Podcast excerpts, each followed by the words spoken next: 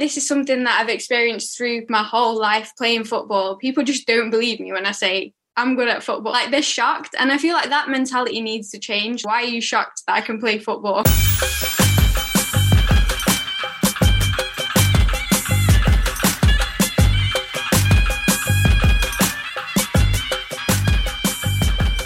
There are more Asians involved in football than you would expect.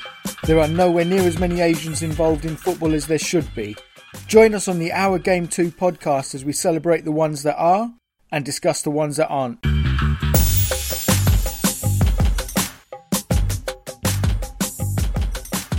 Okay, so now on the Our Game 2 podcast, we are joined by Rupa Gulani. Rupa, how are you doing?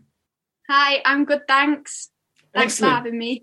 Yeah, no worries at all. Looking forward to this. So, Rupa, before I started this podcast, in fact, no, let me let me start again. You're one of the reasons I started this podcast because I had a, I kind of got an inkling about a year ago that all was not right in the world of football as regards to Asians playing and being involved, etc. And I started doing a little bit of looking around on the internet and stuff, and I came across a video that you made. So um, so, firstly, for those who haven't come across it, if someone wanted to find that video on YouTube, what should they type into the search? Um, so the video on YouTube is called "Lack of Asian, um, Lack of British Asians in Professional Football," and my account is Rupa Galani. So you okay. should be able to find it with that. so, Rupa, can you tell us a little bit about the video in terms of how it came about, who incl- includes, and what you're aiming for with it? Yeah, so I made the documentary for my master's final project because um, I wanted to do something that I was passionate about. Um, and so I used like my personal story and experiences and did research on the lack of British Asians in professional football. Because as a kid, I always wanted to be a footballer, but I never had like anyone to look up to. Like where I grew up as well, there was like no Asians that played football even. Like everyone I played with as a child was like white. And so it was always like weird for me when I thought about being a footballer, which is why I don't think I became one. Um, and so yeah, I wanted to like explore what the reasons were for that and like not just me, but like the barriers that stop all Asians from making it to the top level. So when you said you're playing football, so whereabouts did you grow up? Uh, so South Manchester, um, Didsbury, and I played football for Stockport County. Um, and that area is predominantly white. So I was the only person of colour that played in that team. Um, yeah. Okay, so Stockport, Stockport County is a league club. So did they have an academy set up? What? How did you get involved with that? Uh, no, so it was before at that age. Like in the younger age groups, they didn't have like an academy as such. It was just you went to the trials and you either got in or you didn't. It wasn't like a proper academy set up. Um, so I just went with a couple of my mates because I played um, like mixed football with boys um, until I was 14 and then like everyone always used to kick off about oh why have you got girls in your team? So like me and one of my mates needed to find like a girls team. And then our coach said that we were good enough to like trial for stockport county. So we went and like both of us got in. Um but yeah that's how we got into it. And it, and then i played there for like until i was 17 so just before it would have gone into like the proper like adults Okay. Why did you stop at 17? Was that because of education? Yeah, and so it was like a mixture of things. So um, until that point, my dad used to take me to football, and then he just got like busy with work and stuff, and like like it was just a hobby. It wasn't like no one else told me that like oh football could actually be a career, and I didn't think of it as a career option. So I just sort of stopped, and like when I look back at it, I think there was also like the fact that I was the only person of colour, even like the teams we played against, like Bury, Rochdale, Man City, like not like I rarely came across a person of colour. Um, and I just didn't feel like I fit in. Like I, I just felt out of place, so I just yeah stopped. When you say okay, a couple of questions. When you say a person of color, are you talking about black people as well, or oh really? Yeah. Yeah, like I, re- I really, I think probably Man City had one black girl in my age group that I played against every time we played them, but every other team, honestly, there was no one. so it was just really weird, and I used to feel like people looked at me different because I was the only one. Yeah. Okay, and um, so looking back at it, do you think how much of it, if you don't mind me asking, do you think was was in your head in terms of being aware that you're the only Asian or even person of color on the field, and how much was it?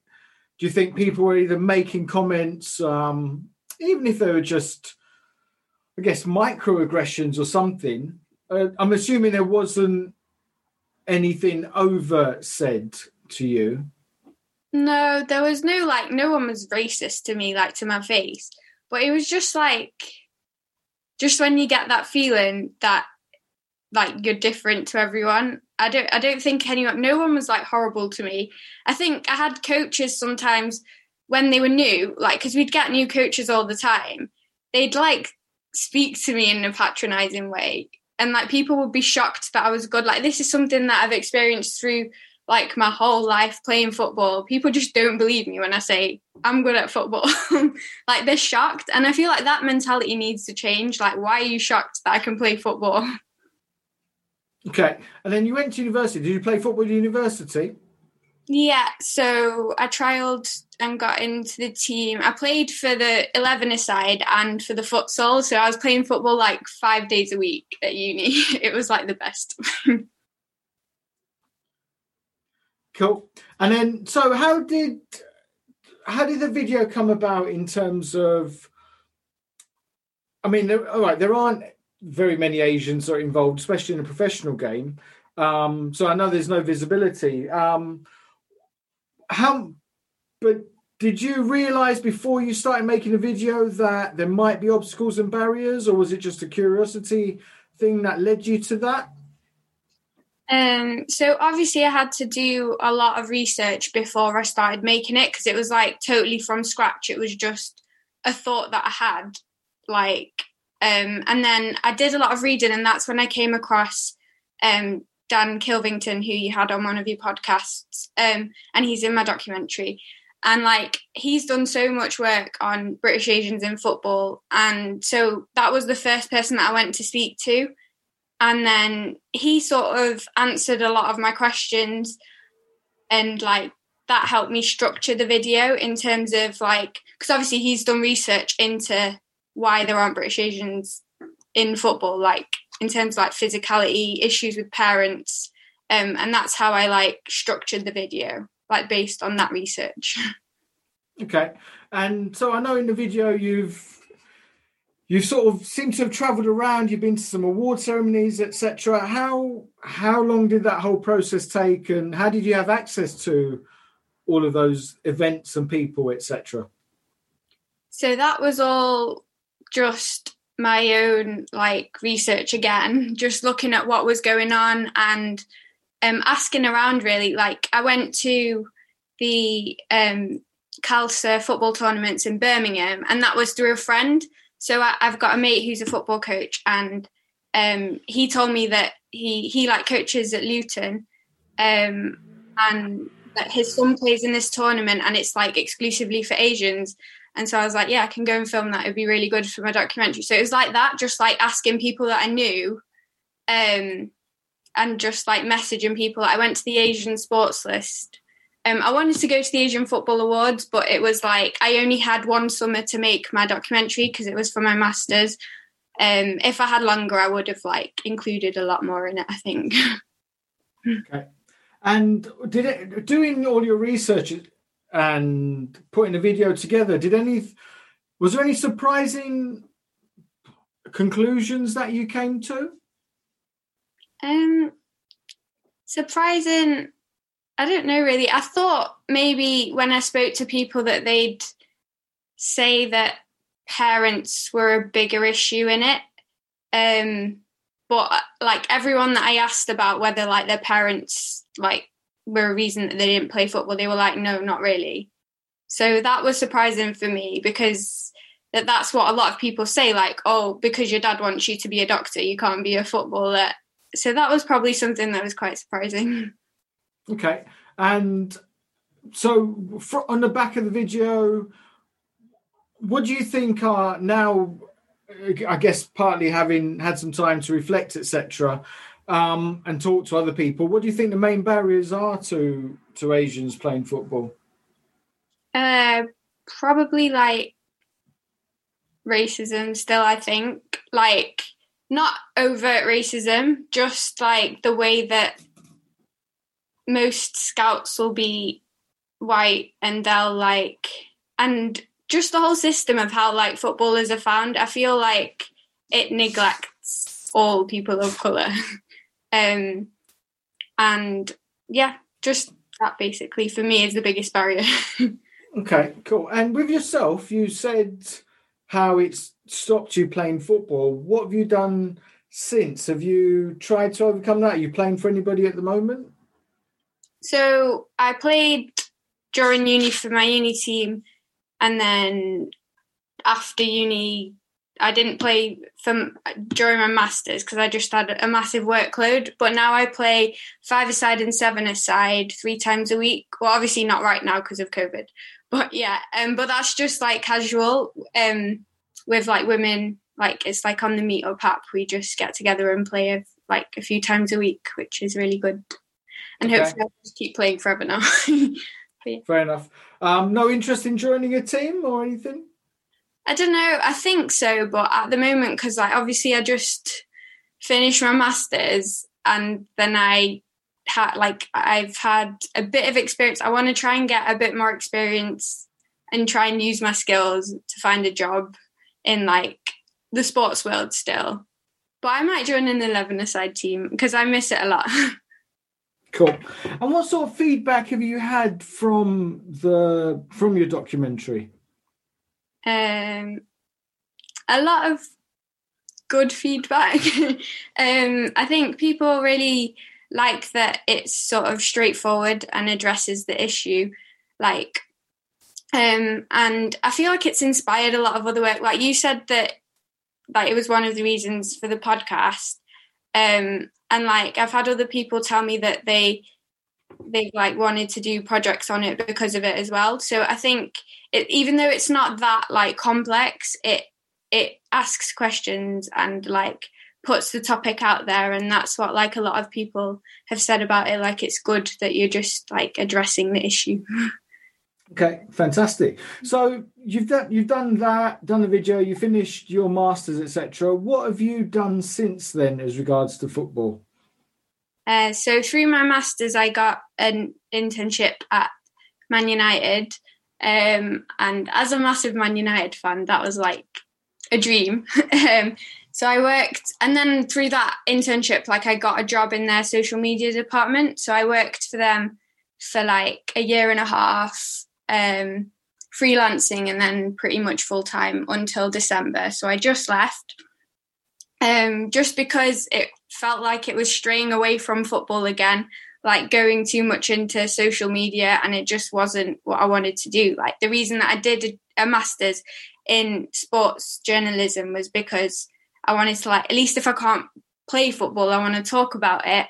Um, and then I ended up in a job where I just wasn't like talking about football. I was just scheduling stuff online, so it just yeah, I I left that and now hopefully I'm like in the process of applying for jobs in like more journalism stuff.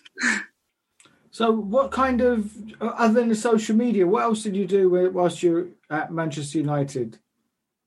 Um, so I I was like my internship was in the wider media department, so I did stuff for like helping out with MUTV, the website, and the magazine, and because I did my um, bachelor's degree was in languages, so I speak Spanish and Portuguese. I did a lot of like translating for them and like interpreting for footballers at the media days, which was also like a massive dream. but then unfortunately, like the only job that was available at the time was in social media. I feel like if they'd offered me a job for like MUTV or something, that would have been like the direction that I wanted to go in. But there's it's like really hard to get a job there, and yeah, it's hard to like climb the ladder as well. I didn't feel like I was moving anywhere, so I just yeah left that. How did you find the the balance? I mean, you said that people, you weren't talking about football as much as you would have liked. Did you mean by that either in terms of what the job entailed, or was that with the people that you were working with? Um, I think the job, um, because it's like just not this is like my opinion and it might be straying a bit, but I feel like the Premier League on a whole is just not about football anymore. like, and you can see that like working for the club, like I just saw that the importance of things that I wouldn't I wouldn't say are important. Like obviously all the sponsorships and like marketing stuff that they have to do. Um and all of that i just don't like it and yeah so that's what put me off one of the things that I do, I'm part of a fan group, an official fan group called the BAME Hammers, and we have interaction and engagement with with the club, with West Ham.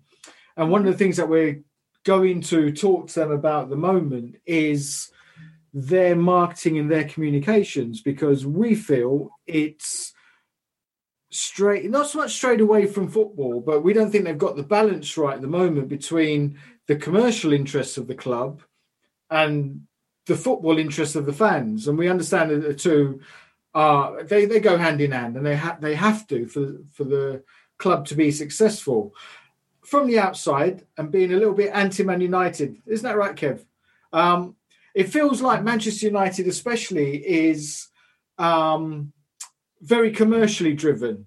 So do you think that's the problem that there's too much emphasis on the commercial side? Yeah, for me, yeah, that and like as a fan, it was ruining like seeing all of that was ruining like the fan experience for me, which is kind of why like I'm too much of a fan. I basically couldn't stay there because of that commercial overload. like I just didn't like it. And yeah, they need to like I think it's only going to get worse. Like they need to try and balance it out, but it, yeah, it's just becoming more and more commercial. I think. Okay, and in terms of the people that you were working with, what were they like? Were they ardent Manchester United fans too, or were they just doing a job and that was it?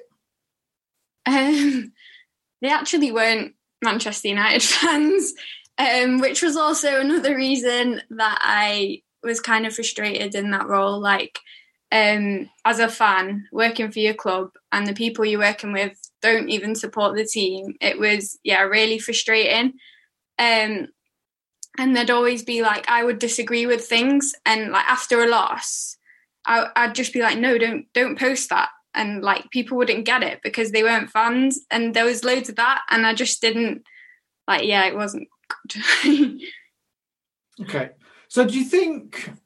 Um, all right. So you've you've you've got your journalism background, etc., and you're you're looking to to continue that. Do you think that if they did have fans working in the club and they were in charge of everything that was going out, then do you think that's right, or do you think it's better that if they if they're not fans, so they can keep that that sort of equilibrium in terms of the finding the right balance between the commercial side and the fan side?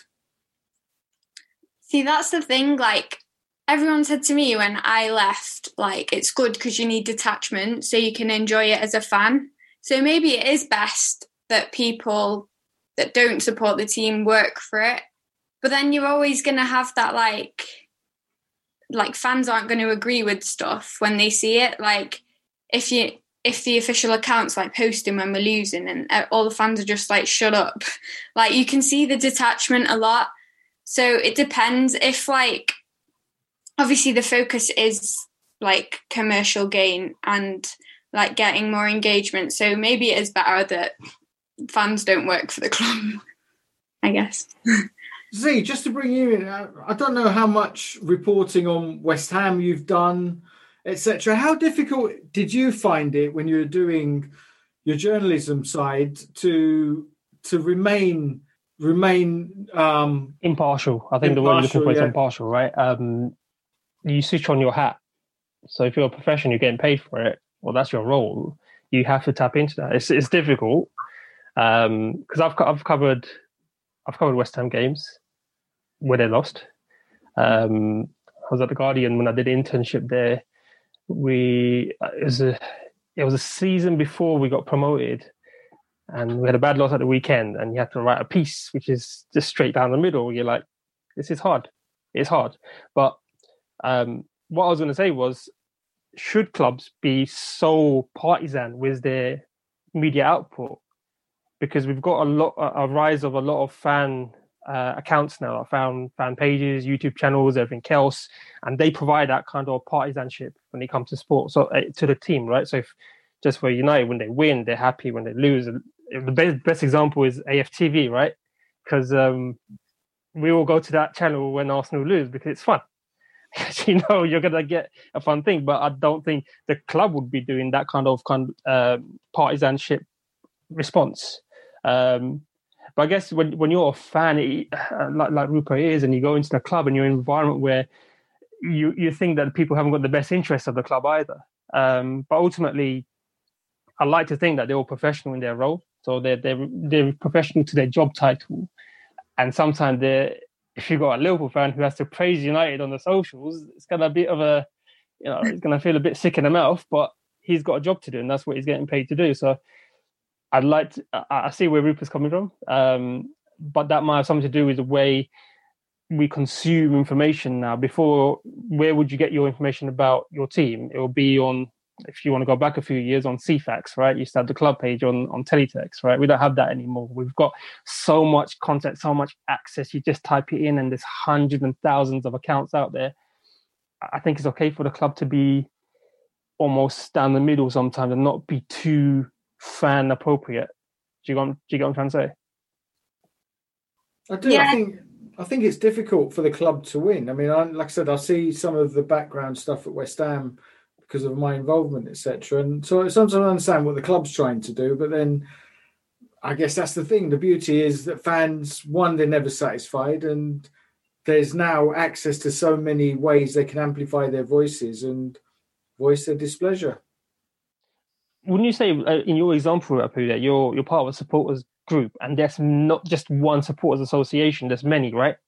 Yes. And you all provide a voice to particular parts or particular sections of fans, should we say? and that's why now with the expanding number of fan groups and everything that's come about, everyone feels like that should be the voice of the club.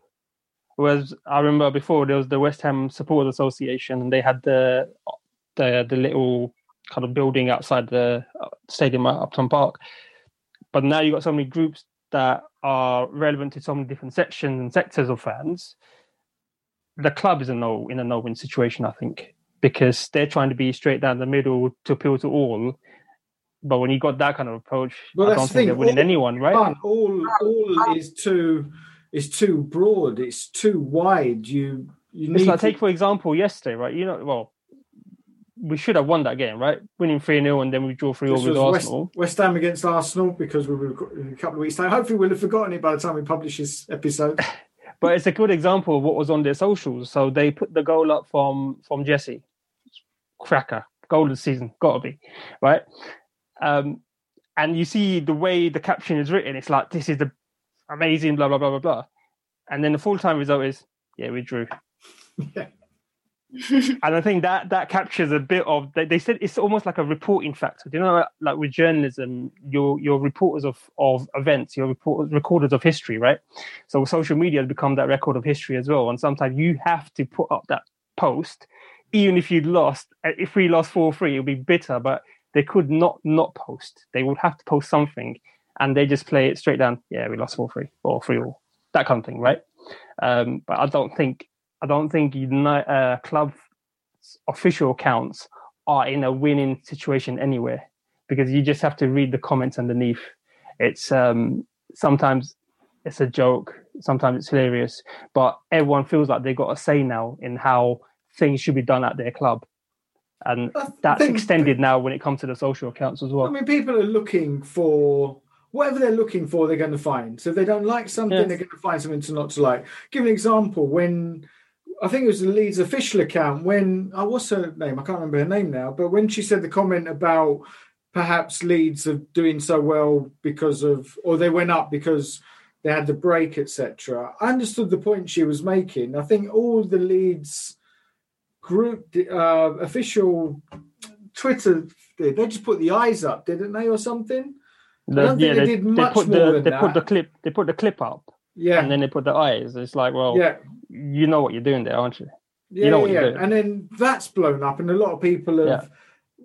which is now the their Twitter has gone towards the fan side of things, mm. and and that's caused an uproar in itself. And I think, which I think is misplaced. I think it's the people that were that were saying the comments. They're the ones that need to be vilified in all of this, not the social media account. Mm. True. I don't know. Kevin, what's your thoughts? Um, I've I've always had the feeling that fan accounts are representative of what the people feel. So, for example, I'm a Man, I'm a Man United fan as well, and I was reading through Twitter last night after the um, the Leicester defeat, and they actually had Ole out trending, and this is why I think social media is so dangerous when it comes to football club, and I can I completely understand why people who run fan accounts and social media accounts have to be so careful because one slip up or one mistake, as we saw in Karen Carney's case, you can have an epidemic of abuse aimed at a particular group of people or a single person. And this just comes back to the whole argument of is social media productive or unproductive towards a club's aims or towards an individual group of people's aims. So if we're going back to the aim of this podcast and in terms of you know discrimination against Asians and racisms, we need to figure out a way in which clubs can use their platforms in a way which doesn't draw negativity towards the topic of racism and it draws a positive light to it. And my feeling at the moment is is that because all we ever do is talk about race in the media, you're stirring up a lot of hatred against ethnic minorities, which isn't necessarily warranted. We need to have a an undertone to solve these issues that we have. I, I, know I've gone a bit off topic here, but I'm trying to relate it back to the to the purpose of this podcast, right? And I feel that if we can use these platforms that football clubs have in a positive way without completely upsetting the apple cart and going under the radar a little bit, you'll slowly start to change people's views without causing a ruckus over it. And that, that's just my feeling. I'd, I'd be interested to know what you guys think of that. But I was just trying to relate the idea of social media back to the purpose of this podcast and how we can promote change without upsetting the apple cart like we are at the moment. And I think there's more productive ways of going about promoting a message of diversity or a message of inclusion than just telling people that you are all wrong for your for having the mindset that you do and you have to change. We need to give people a reason to change. I don't know what you think of that. Yeah, I'm sorry to go off topic. I just I was just thinking about how when you were mentioning about how fan accounts have such an impact on the team and how um, Rupa was mentioning about how she had to be so careful about what she posted after a team lost. That just got me thinking about how that relates back to the message that we're trying to convey from this podcast and how careful we need to to be when we use social media accounts now. Like even the accounts that I run, I'm really careful about what I tweet because I don't want to say something that someone might be offended by. And these sorts of things need to be taken into account now, especially when you're working on a global level, like a club like Manchester United, who reach probably billions of people in some in some areas. The message that they promote and the way that that message is sent across to people, it needs to be done in the right way so that they evoke the right response from people. I don't know. Again, I don't know what your thoughts are on that, but yeah, I'm sorry to go a bit off topic, but I wanted to bring it back to the focus of the podcast. So, Rupa, in terms of the kind of people that were working in the in the social media department, um, how how diverse was it, and wh- what were the what were the main aims of that group? Was it to to engage with English fans or was it very, or they were very much aware of having a worldwide audience? So, in terms of the first part, so diversity of the team, um, it was I was the only person of color again um, in like the media team. So that was in the social media team, but then also in the media team, which was like 30 people. So that's including like website and everything. So not very diverse. Um, and then the aims was to engage with the global fan base, I think, more than, which is another thing that annoyed me because I'm a local fan, like from Manchester and a match going fan, like I have a season ticket. So like whenever I'd try and say, for example, want to post something with a caption that would relate to Manc fans, it would be a no because the global fan base wouldn't understand it. So it was always about like engaging with the global fan base. Um, but yeah, in going back to what Keval said as well about like um, the racism on social media, like I think um, a lot of football clubs, I'm not saying Man United, but like in general, they have like or they they'll just ignore when fans are racist in the replies to their tweets and stuff. And I think a lot more needs to be done with that because that's such an easy thing to do. Like take that platform away from someone, like block them. And like they just won't do it. Like they won't block them. And that's such a simple thing that you can do. Um so yeah, I feel like it's and for football clubs as well like they have contacts with the head of twitter and the head of instagram it's so easy for them to just be like can you suspend this account they're being racist um but they just don't do it so i think like there are like loads of little things that like football clubs can do to like try and like get rid just of on that do you, do you think then that clubs place sorry, let me rephrase my question. Do you think that clubs don't highlight these individuals or they're very careful about the messages they put out on Twitter then because they're they're worried about upsetting or marginalizing a part of their fan base that maybe do hold racist views and do you think that's the reason why they don't respond to um, messages of racism on their accounts or they don't take them as seriously as they should be doing without obviously compromising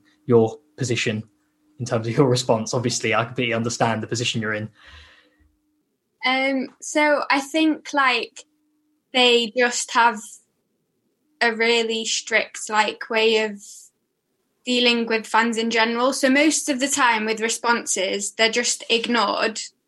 Um, just act like they're not there. And I guess in a way that is like if you don't give it any attention, then it's it's like putting it down, like it's not there.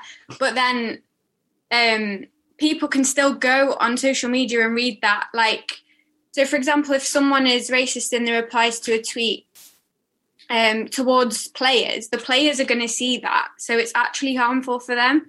Um, so for me, I think they should put more importance on like um, trying to like stop that from happening. But they just. Because there was there was a tweet I can't remember which club it was by. It was promoting LGBTQ um, principles within the club as part of their diversity codes. I can't remember which club it was, so forgive me, anyone that's listening. But they put a tweet out and they actually blocked the comments on that tweet, so no one could actually respond to it unless they were being followed by um, the club itself. So, is that an angle that we should probably look at then moving forward, so that we don't have these messages for people to see, and therefore, if they do hold racist views, and they can't repeat them? Or do you think that shuts off that fan interaction, which is so important? I think rather than having that where no one can say anything, you literally need to have like maybe create a role where someone is going through and deleting them. Like rather than because then all the good's gone as well, which is you want that. Um, and I think that I found that a lot with the women's team as well, covering them.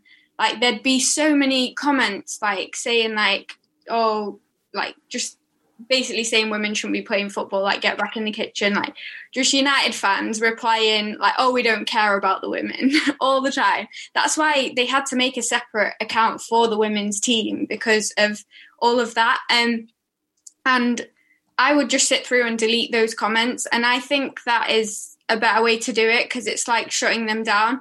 But like on a like bigger level, it should be Instagram and Twitter and like Facebook that are just suspending those accounts. Mm. Like, why is there no one doing that? Take the voice away from those people. Yeah, something that um, there was an open letter, wasn't there, recently from from several organisations kicking out the FA, PFA, PGMOL, uh, I can't EFL, P, EPL to the social media companies asking them to do more and take more action.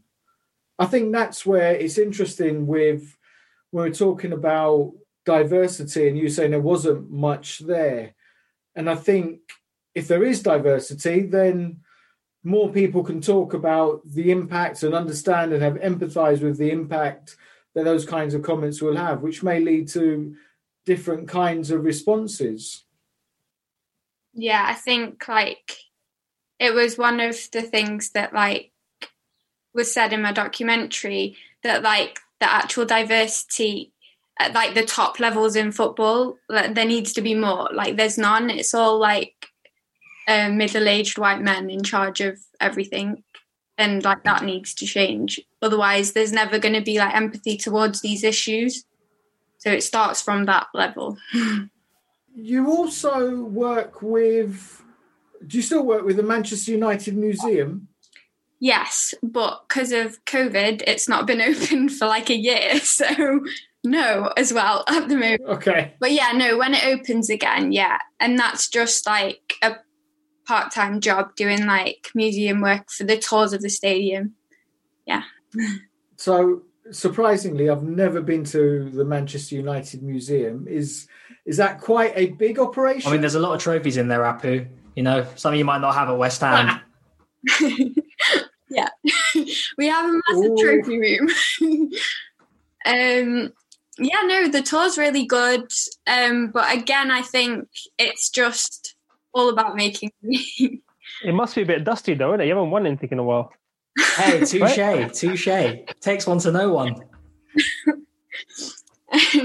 No, I think there's so many like so many like people come from all over the world to see it. Like there's just it's crazy. Like I would speak five different languages in one day, speaking to all the people that came from different places. like yeah, it's just crazy. That's one thing that's really striking about Man United, and particularly football in this country in general, is that we do have such a global population, and yet we do face so many diversity issues in this country, particularly in football. If you could pinpoint maybe like two things, why do you think that happens? Because if I think of Man United, I think of a global brand and a global club, and yet we're still here talking about racism over social media. So, it, based on your experiences as someone who's been involved in the social media side of things, have you recognized a trend of why maybe these things happen? Um, I think it's like because I have the fan experience too, and I feel like for me that like I've experienced more racism as a fan, like going to games and stuff as well.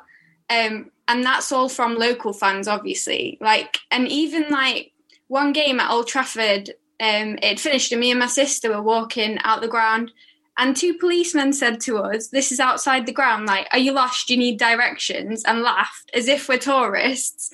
Like, um, and we have season tickets. So I think it's it's a lot to do with like the local area and the fans and police and just people like in the area that are racist mm. and hmm. like even working at the museum we'd get obviously loads of fans from like India, China, everywhere.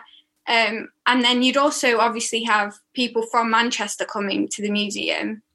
And like you could just see that they'd they didn't like it that we had so many like people from everywhere else coming like tourists so it's just like there's just a massive problem as like that global like fans from everywhere clashes with the hardcore local fans yeah. that just want it to be their club yeah terms of the manchester united fans because I mean, every time I've been, to, uh, there's only once I've been to Manchester United and I wasn't in the away end, so that's all I see. And, and obviously with West Ham, travelling fans, vast majority are white, vast majority, probably over well over ninety percent.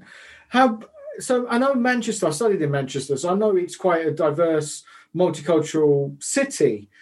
What's the crowd makeup like there? I won't ask Kevin because he's from London. He would, I, I actually, I had season tickets there for two seasons, but you know. That's why the fans, like away fans, are saying, "We'll race you back to London." uh, no, I think it's it's weird because Old Trafford is is quite diverse, but yeah, away games are definitely like predominantly white, and that's when you'll get like because I go to away games too. Like you'll get like the fans looking at you like, "Why are you here?" As if I shouldn't be there with them, and like when you like I went to the Etihad for a game a couple of seasons ago with my dad, and we were sat like right on the edge of the away fans and the City fans, with just the stewards between us. And all game, there were City fans just being racist to us, and like the stewards did nothing. They were saying it to the other fans around us about me and my dad, like, "Oh, look who you've got supporting your team." Um, and obviously abuse, which I'm not going to say. um, and they would like the, our fans wouldn't stick up for us like they wouldn't say anything back to them saying like why are you saying that it's racist or anything and the stewards wouldn't say anything so um yeah i think it is like predominantly white um in like most like most away games and then Old Trafford is more diverse but I don't understand because it's just so hard to understand we have so many like fans from everywhere, but there's just still racism. I don't get it. I, it, I just don't know how to understand it. So, do is there is there abuse directed at fans who are? I'm assuming that at Old Trafford you also get the half and half scarves and things like that, which. I, I guess unless it's a young kid getting it, it's more of a giveaway that someone's a tourist if they're going for one of those. I could be wrong. I've got no idea. Um, what what's what sort of feeling? What what's the sentiment towards those kinds of fans doing it? Is it one, as you said, of look, you're this is our turf. Why why are you here? Or is it yeah, you support the same team as us? Um, I think probably like people will look at them like, yeah, why are you getting that scarf? Why are you here supporting this team? You don't even support it properly. Like that's the view of that but I don't know whether that's I don't know whether it's like to do with racism or it's like they just shouldn't be getting a half and half scarf because that's my opinion. I'm not, I'm not I'm obviously not being racist. I'm just like why are you buying a half and half scarf? I'm going to show you at this point the worst Secret Santa gift I've ever received, which was. Oh, I thought you were going to hold up West Ham tickets. Look how it says West Ham and then United. That's, that's, I, I, uh, yeah, the bloke who got me, it was a Secret Santa gift. And the bloke who got it for me, he thought it was a good idea. He, he knows nothing about football. Half of the scarf is and great. My, my, my face when I unwrapped it, and his reaction to my face was was hilarious to other people. Not to me. Not to him. But so if you if you've received abuse, I'm I'm a little bit surprised that you've. Um, yeah, am I surprised? I don't know. How so?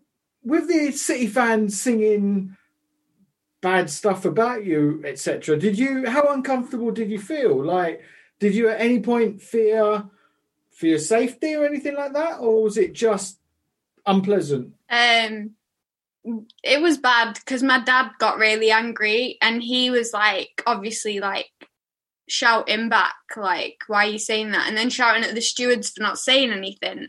And I was like dad don't get us kicked out. Like it was I was trying to watch the game. I couldn't even watch the game because it was like everyone was just kicking off. Um but like I just thought it was awful that the stewards didn't do anything like um and it is it is really uncomfortable and to be honest like most of the experiences that i've had with racism have been with manchester city and i think that that's what makes it clear that it's like the local people that have the issue because City fans are mostly from Manchester. Like you like how we have fans in London and everywhere else. Like um City are mostly Mancs and like white people. Um and so I don't know, all of the experiences that I had with racism are with City fans pretty much at away games and then at Wembley even, like after an FA Cup final we had abuse off them and yeah, it's it's not nice when it happens, obviously.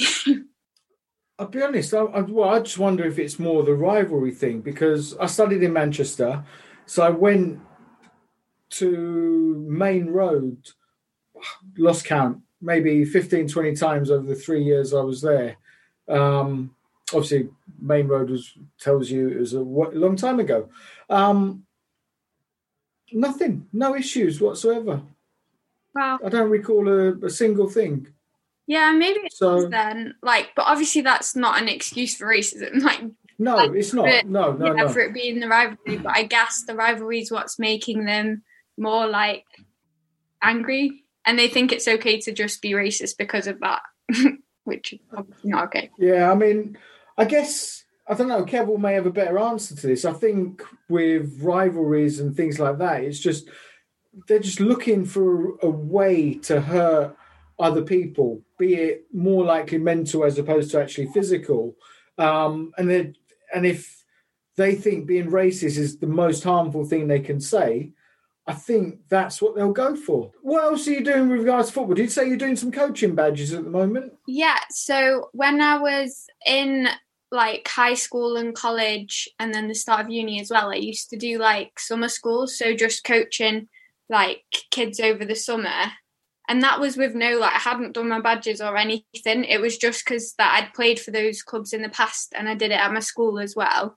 Like they just called me back over the summer to like coach at their summer schools. And I actually really enjoyed that. And then it was actually listening to your podcast and like listening to the other guests that you've had on. I was like, why don't I do my coaching badges? like, what am I doing? Um, so yeah, I I've just started doing like the online courses for it, um, and then they're starting the actual like the first one like later in spring, I think. So yeah, hopefully I'll get that done as well. cool, fantastic. Um, see, before we start to wrap up, you got any questions?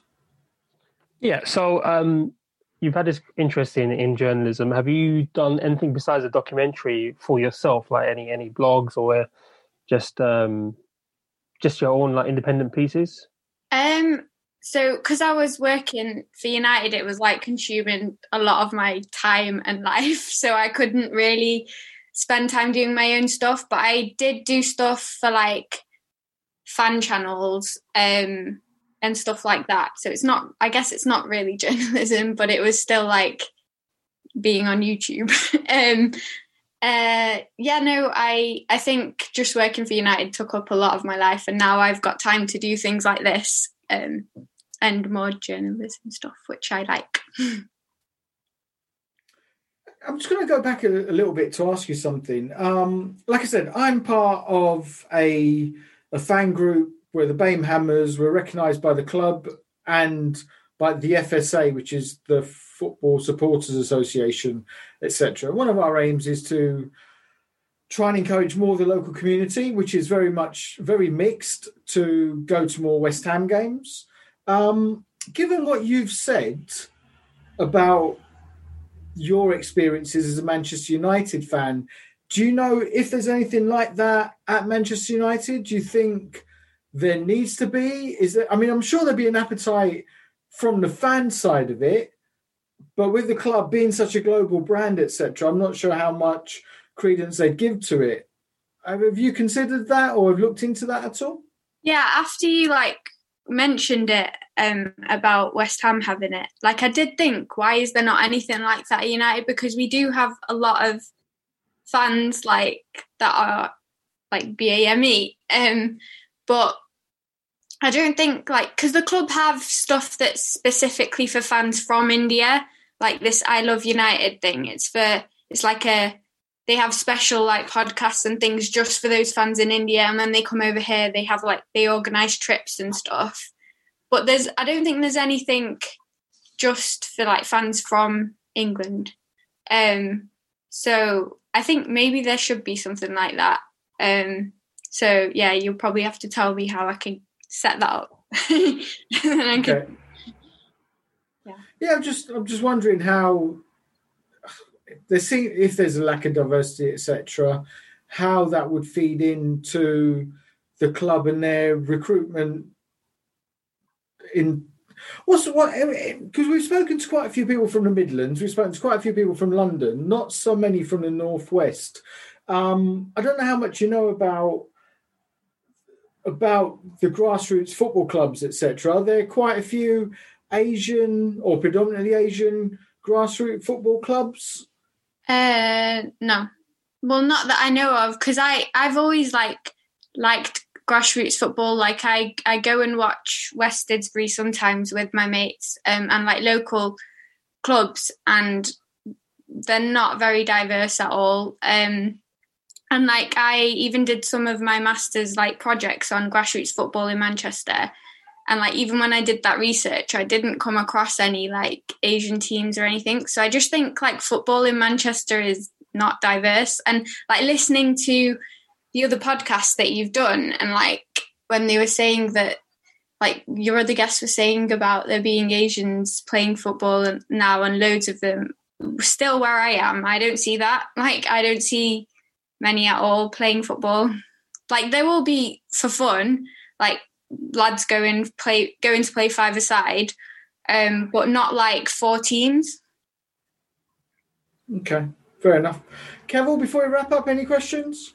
No, I think based on what I've heard, I think we've covered a lot of stuff, and it really goes to highlight the the issues that we still face, particularly within or between clubs. I think some of the some of the stories, particularly the stories of Man City anyway, quite quite shocking. And I think the fact that the stewards weren't even willing to get involved just goes to highlight the extent of the issue. And this stems much further clearly than than just racism on social media. So yeah, lots lots of work to still be done, and hopefully we'll sit here in maybe 15 years time if we're still doing this podcast then that these issues will hopefully be gone so yeah sad to hear but positive i think I'm, yeah, I mean, uh, listen, it was it's quite interesting for me just to hear more about the background at Manchester United, given the support is so diverse. I'd have thought they'd they'd I guess I guess I'm surprised that there's not more diversity in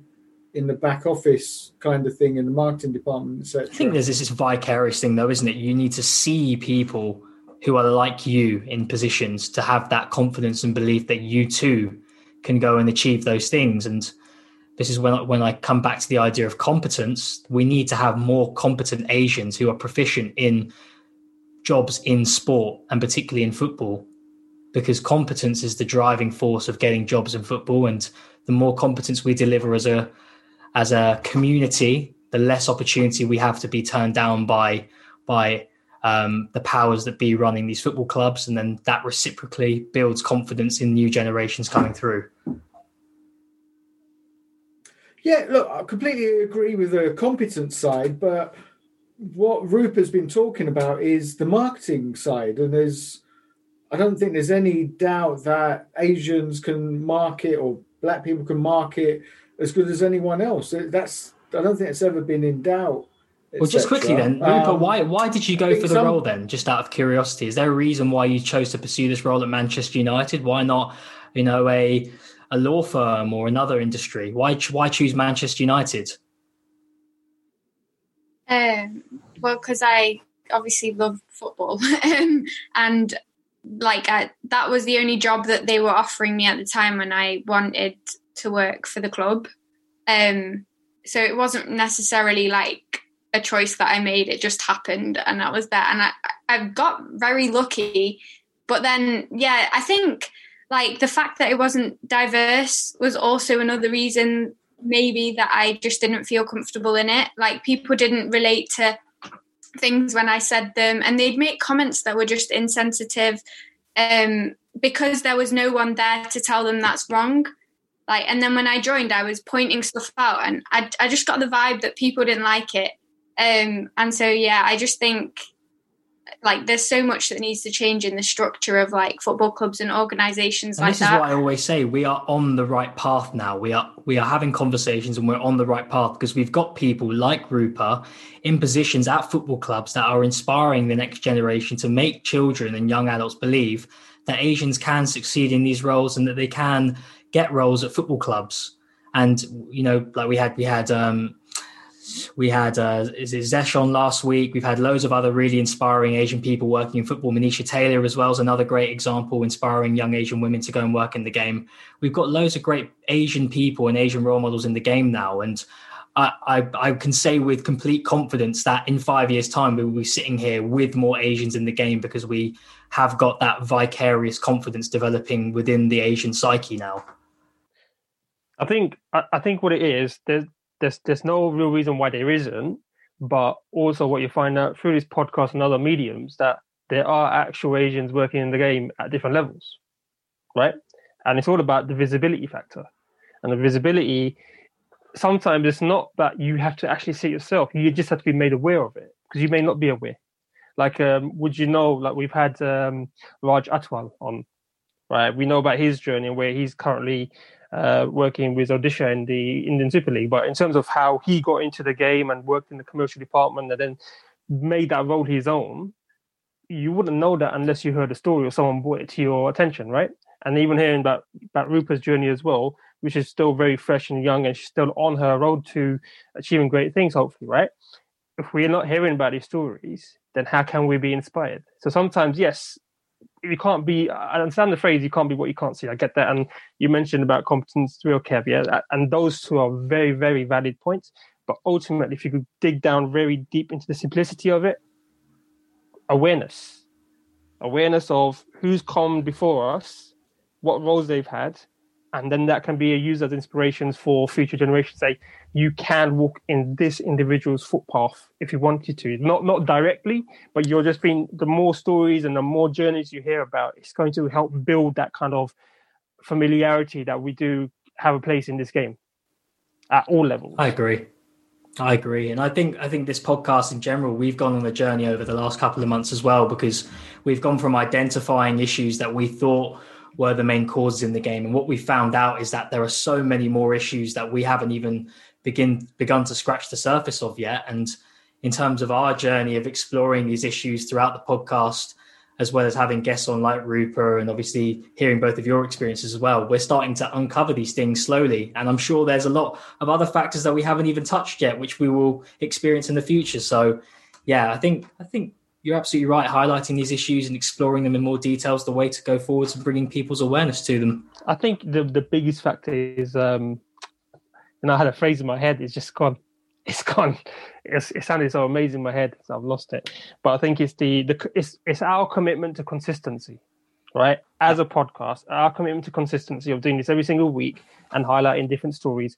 That includes issues. We've got to tackle them. We've got to talk about them, but also inspiration as well and inspiration is found in many forms. Like uh, listen to Rupa's story about playing the game and then not finding a spot to play or not being treated seriously or any of that kind of stuff. That might then help us identify that issue, how we plug that gap. How do we make sure that mm. young female Asian football, uh, aspiring footballers don't feel like Rupa did when she was at 17, right? Because we know that's a blocker or it's a, a potential potential blocker. Now, what do we need to do to make sure the next 17 year old don't feel like that? and some of these things can you can get quick wins in certain areas like all of a sudden in my head i'm thinking about well Rupa if he's still playing like I, have spoken to a couple of um, asian footballers who are playing in italy and in switzerland. So they've taken their career outside of england and gone to play out there.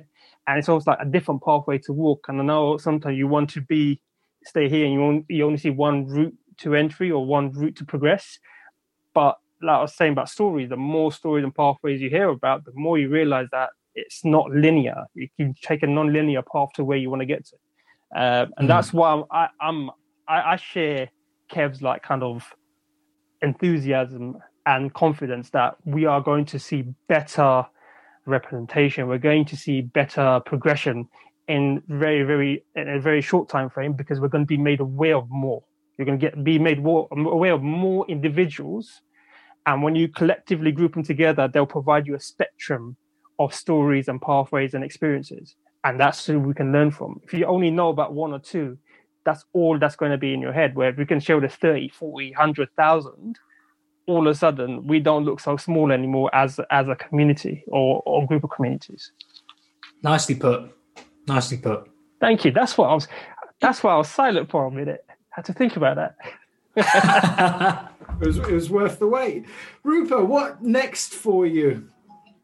Um, I'm hoping to get a job in journal in sports journalism, so I can talk about football, report on football, um, and like I'll complete my coaching badges and hopefully coach like a local girls team. That would be really fun. Inspire like young girls that were in my position.